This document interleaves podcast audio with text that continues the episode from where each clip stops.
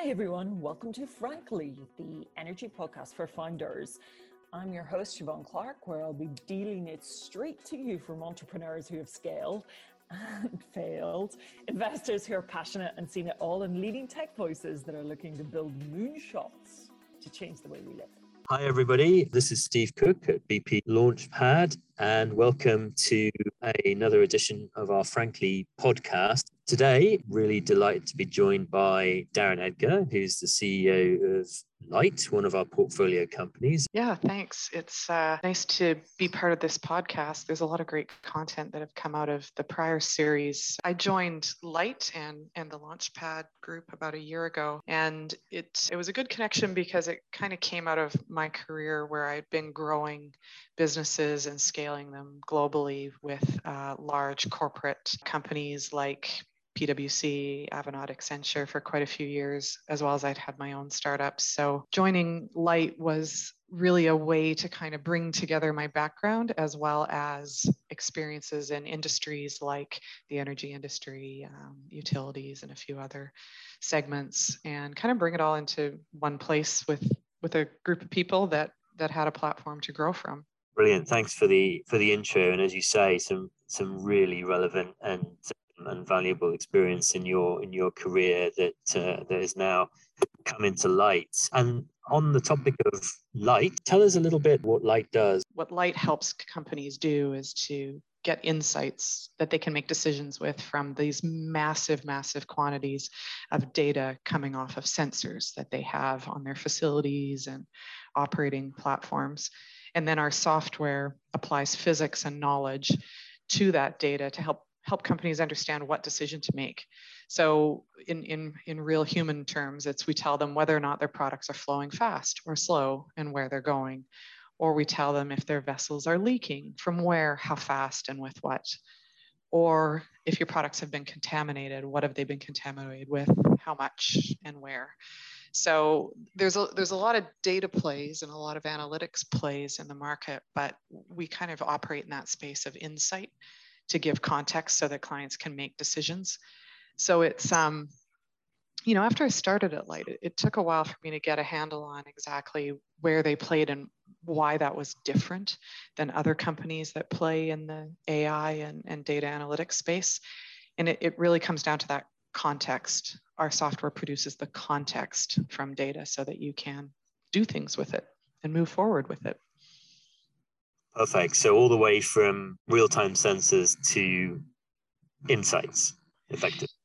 Yeah, and and a lot of times people think of sensors as being only real time like you know there's you, you walk into the gap and there's sensors on the doors that's real time they know that the door opened and closed and that you went through it but there's a world of sensor data out there that is old data that can be used for different things real time and then also predictive data and all of that can actually be run through um, models like we have to, determine what's what's really going on with your operations. So when I first started learning about you know what sensor data does and what was in it and what it could do, I thought of it only in real terms, but there's all sorts of timeframes that that you you might have data for, and, and companies like BP the biggest companies in the world have masses of this type of data and they they need help to figure out what to do with it and and how it actually contributes to what they're doing.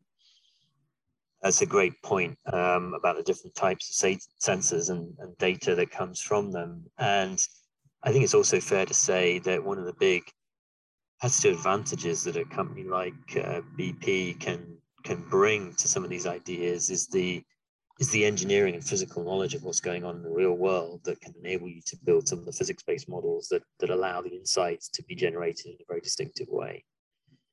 It, it, it is. It's um, you know, for example, there's sensors around perimeters to to take a look at, you know, who's coming in, who's coming out, what's happening around the edges of a facility. And it's not so much that whoever's inside that facility wants to know what's there or what isn't there it's a size and scale question. They want to know if it's if the sound that they're hearing is a squirrel or you know a bulldozer digging a hole because that's meaningful in terms of what decision they might make next. And you might say well shouldn't they just go open a window and take a look? Well, with you know really really large facilities that are in remote locations, it's it's not as easy as that. And so um, the context of the decisions that organizations are trying to make is, is really important because it's not just as simple as on off or um, in out. It, it's much larger in terms of the impact that sensor data can have. So Darren Lytt was spun out of BP and therefore is a little bit unusual in the Launchpad portfolio. And as you say, you came in as a CEO about a year ago uh, into that space. And so I'm kind of curious um, as to what you found were the challenges and advantages that came with that spin out situation when you first came into the role.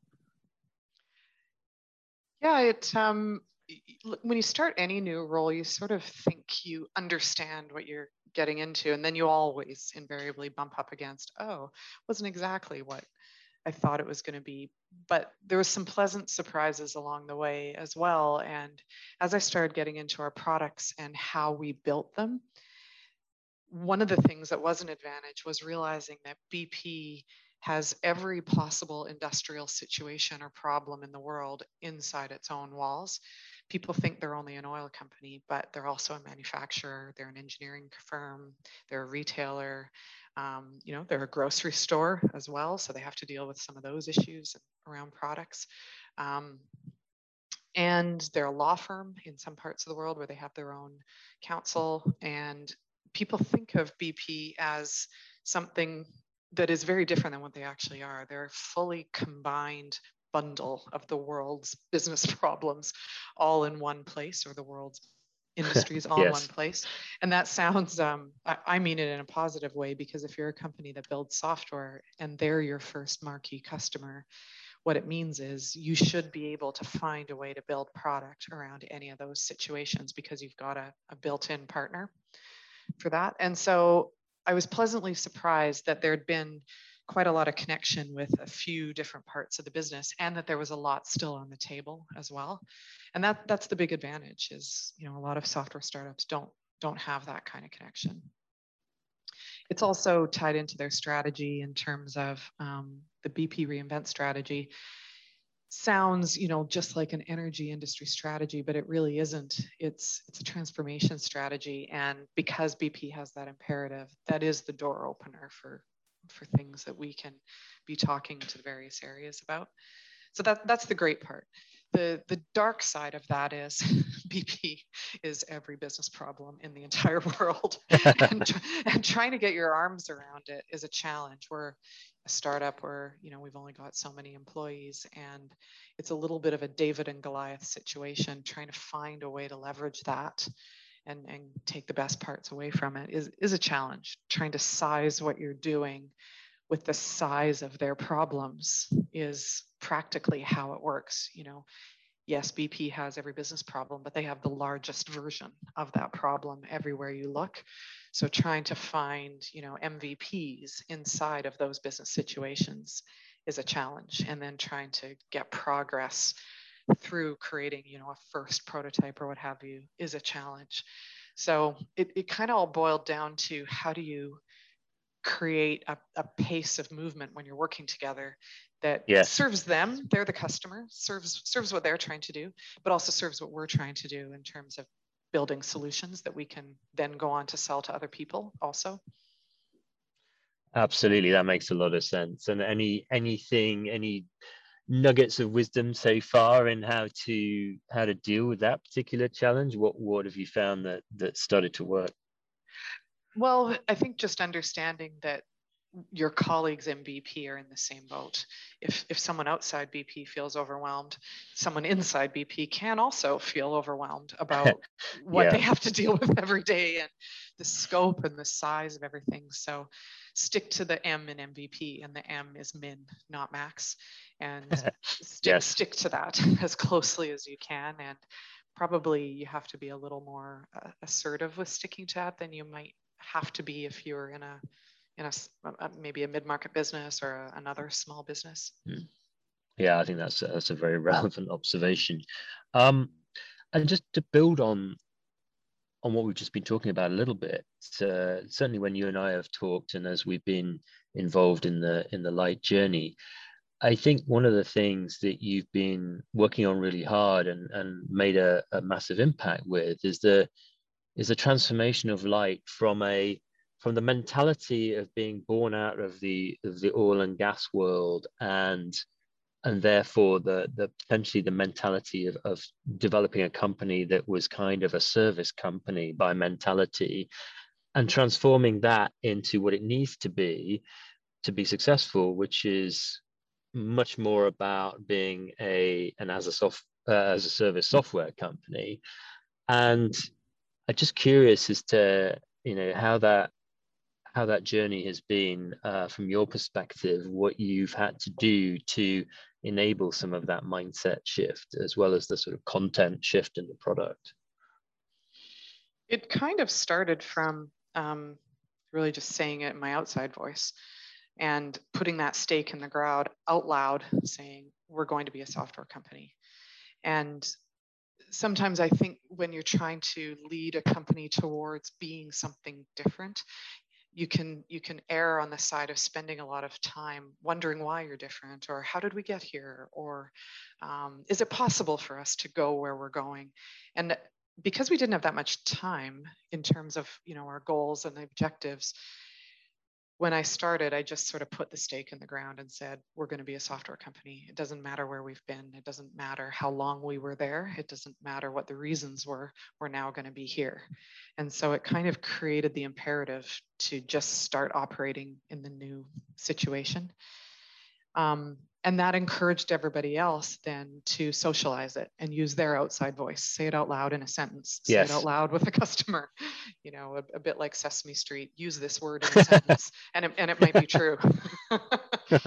And that trickled its way then into customer conversations. If you tell your customer we're a software company chances are pretty good they'll want to buy software from you. And so i think just you know simple things like saying it out loud we did do the traditional mission, vision, values exercise in the first quarter of 2021, but I would say that wasn't the thing that made it real. The thing that made it real was making it real, saying it out loud and just saying that that's where we were and not really, you know, living in the angst of whether or not we were. I think there's a lot to be said for that clarity of just stating the the ambition and the the reality that you want to have. Because i think just to to make it clear for people listening Lytt has always been a digital company but i think a lot of the transformation has being been about the approach and the uh, the way it describes itself particularly to customers. And that then has a knock-on effect on the on the product. So is that fair it is. And one of my learnings when I, well, the whole year has been a lot of learnings, but one of the big ones over the, the whole year is people often don't have it in their package of experiences, the things you're asking them to do. So if they don't see you do it very visually and very tangibly, they kind of don't know how to put that into how they speak and put that into how they operate if they can't have never seen it and and you don't do it so I, I try with the management team as well is just start saying it, just start doing it, because then everyone else we work with will have a model. They will have a, a person to point at and say, well, that person's saying we're a software company. I can probably figure out how to say we're a software company.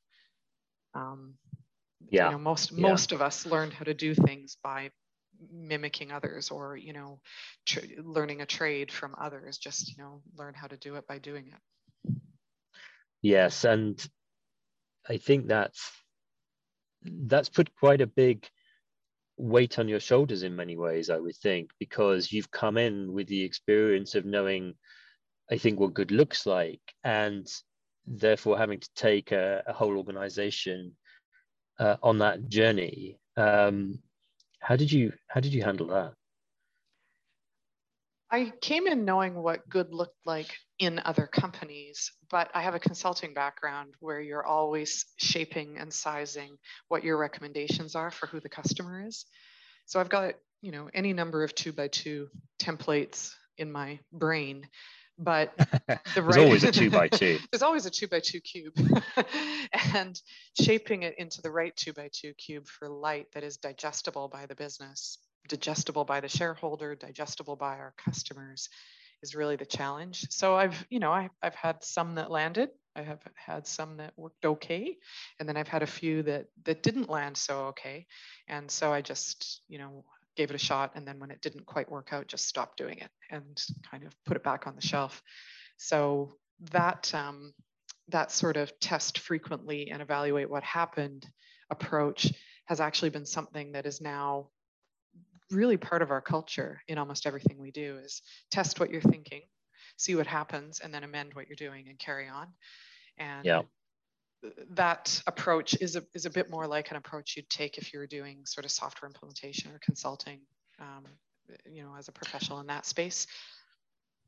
For sure. I think that that whole process of creating a really rapid and effective learning cycle and culture in an organization i think is one of my one of my big lessons from across the launchpad portfolio actually mm-hmm. but i think mm-hmm. it's it's very relevant here obviously uh, when you're trying to do something to to change a, a culture or a mindset um, one of the other i feel like one of the other big lessons that i've taken from the journey that Lytt's been on i'm kind of curious to get your thoughts is that i think uh, before before you came into the role, as we were thinking about the journey that Lytt needed to go on, I sort of think that we had convinced ourselves that Lytt was ready to go on a scaling journey when actually it was too early and it had not found product market fit. And one of the things that is both a, I would say, a huge ad- uh, advantage for Lytt, and also, but also in this regard, something of a curse is that um, Lytt have been very, very successful at generating huge value inside mm-hmm. BP from mm-hmm. its technology. And I think that had given us perhaps a sense, a false sense of um, just because we were generating a lot of value, we were therefore ready to scale up in the in the market outside of BP. And I guess my observation would be that actually we didn't have a fully formed product. And I know that's mm-hmm. that's your your take on it. And so be interesting to hear your your perspective on that. There was a there was a lot of things that was happening when we when I first joined because there was the observation that Lytt was a service company trying to get product market fit. So there was the were they ready to scale, but also scale with what was was the other question hovering around the edges there. And so when I think about sort of what makes a business ready to scale, I think of it in terms of a range rather than a point. So, what is the range of the business that might be ready to scale where you've observed some signals? And the signals tell you the thing that is ready to scale. So, yeah, what, what yeah. has someone paid you money for? If they've paid you money for it, then there, there's some possibility that it might be ready to scale. Um, what has somebody used without paying for it? If they've used it and they've got their own hands-on keyboards, you know, people that they're paying salaries to using your software, it might be ready to scale. And so when I kind of went through a checklist of possible signals, I actually did find some things in Lytt that were ready to scale, but it wasn't at the level that had been being measured before that. So yes when I first joined, it was almost like there was this magical rainbow in the sky for the entire company to be ready to scale. and I was like, well, I, I, don't really feel like it works that way. So we broke it apart and said, what are the pieces or what are the products within the platform or the use cases within the platform that might be ready? And then took the bits that were ready and, and pushed them a little further. And the bits that weren't ready held them back and now that's a little bit of the ethos that we have sort of hung on to for, for business plans coming up, saying like, okay, what's our ability to get things ready to scale? And at what level do we observe that they're ready to scale and, and think of it like a component or an yes. item rather than an entire company being ready to scale? Yeah, and uh, I think that's something that you've you've certainly taught taught me and a lot of people in Lytt is that process of breaking things down so it's not quite so monolithic, um, which I think has been really successful for for Lytt and helped to to find a point of focus in amongst the um, quite enormous range of possibilities that a platform or a potential platform business has. Um, One of the side angles on that that becomes challenging. So you know that approach has worked. The the darker side of that approach is we're, we're trying to become a platform business where the value of the yes. whole is greater than the sum of the parts, meaning some of those parts, they don't stand alone. And so when you're looking for product market fit for a component that doesn't really stand on its own, you've got to apply a little judgment there and go like, okay, for this sure. part this part doesn't couldn't be sold by itself, but it's very helpful to sell those two other things over there. And so we still have to be thinking in terms of that higher level, but it does help pushing through a lot more product and, and kind of just building out the, the food chain of, of stuff you produce. Perfect. Yeah, I, I completely agree. Um, I want to pivot slightly into talking about talent uh, because you know you've just successfully hired um, a really great CTO for the business, and I think it's no secret that uh, the the battle for talent, particularly in tech, uh, is very hard work right now, and um, as it as it has been for some time, and I think it will continue to be. So, I'm just curious as to, what what the, the proposition you make to potential hires is like, and and how do you go about differentiating yourself in the, in the market with respect to the sort of battle for talent? It, it was a it was really a journey with that particular role, and it's um, a journey that is now we're kind of taking away some of the good bits from that into what we do with other roles. It was really important that that person really fit with the tech area of the business, so we put a lot of effort into understanding who the person was and what motivated them, what gets them out of bed in the morning, how would they handle certain people situations.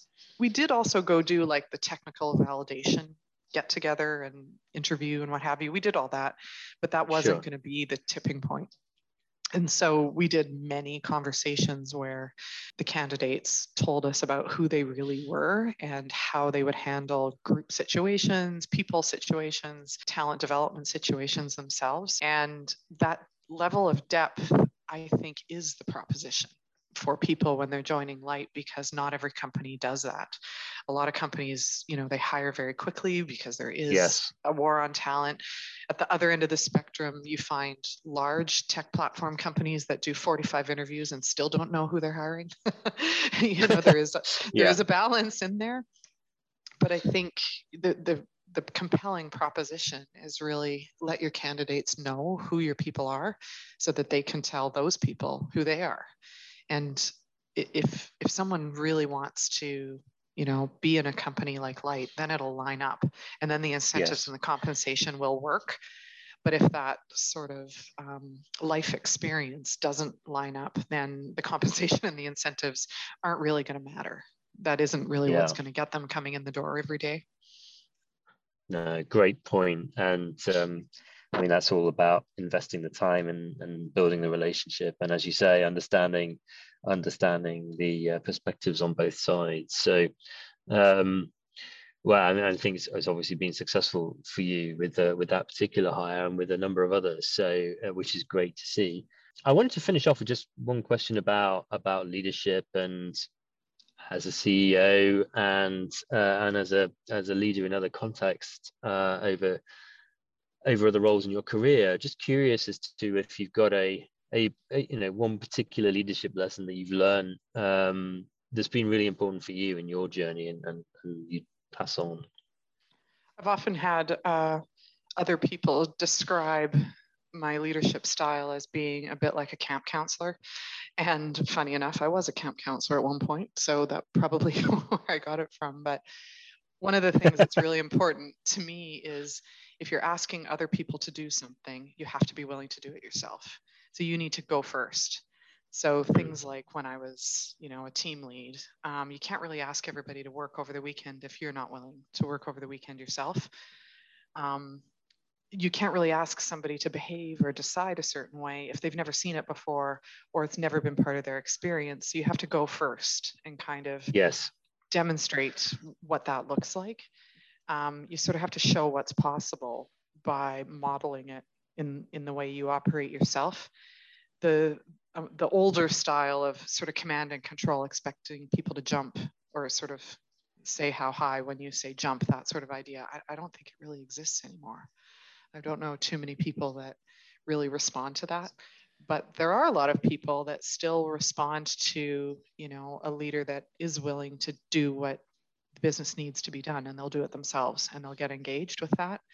So that's the kind of thing that I try to yeah operate from myself is be willing to go first.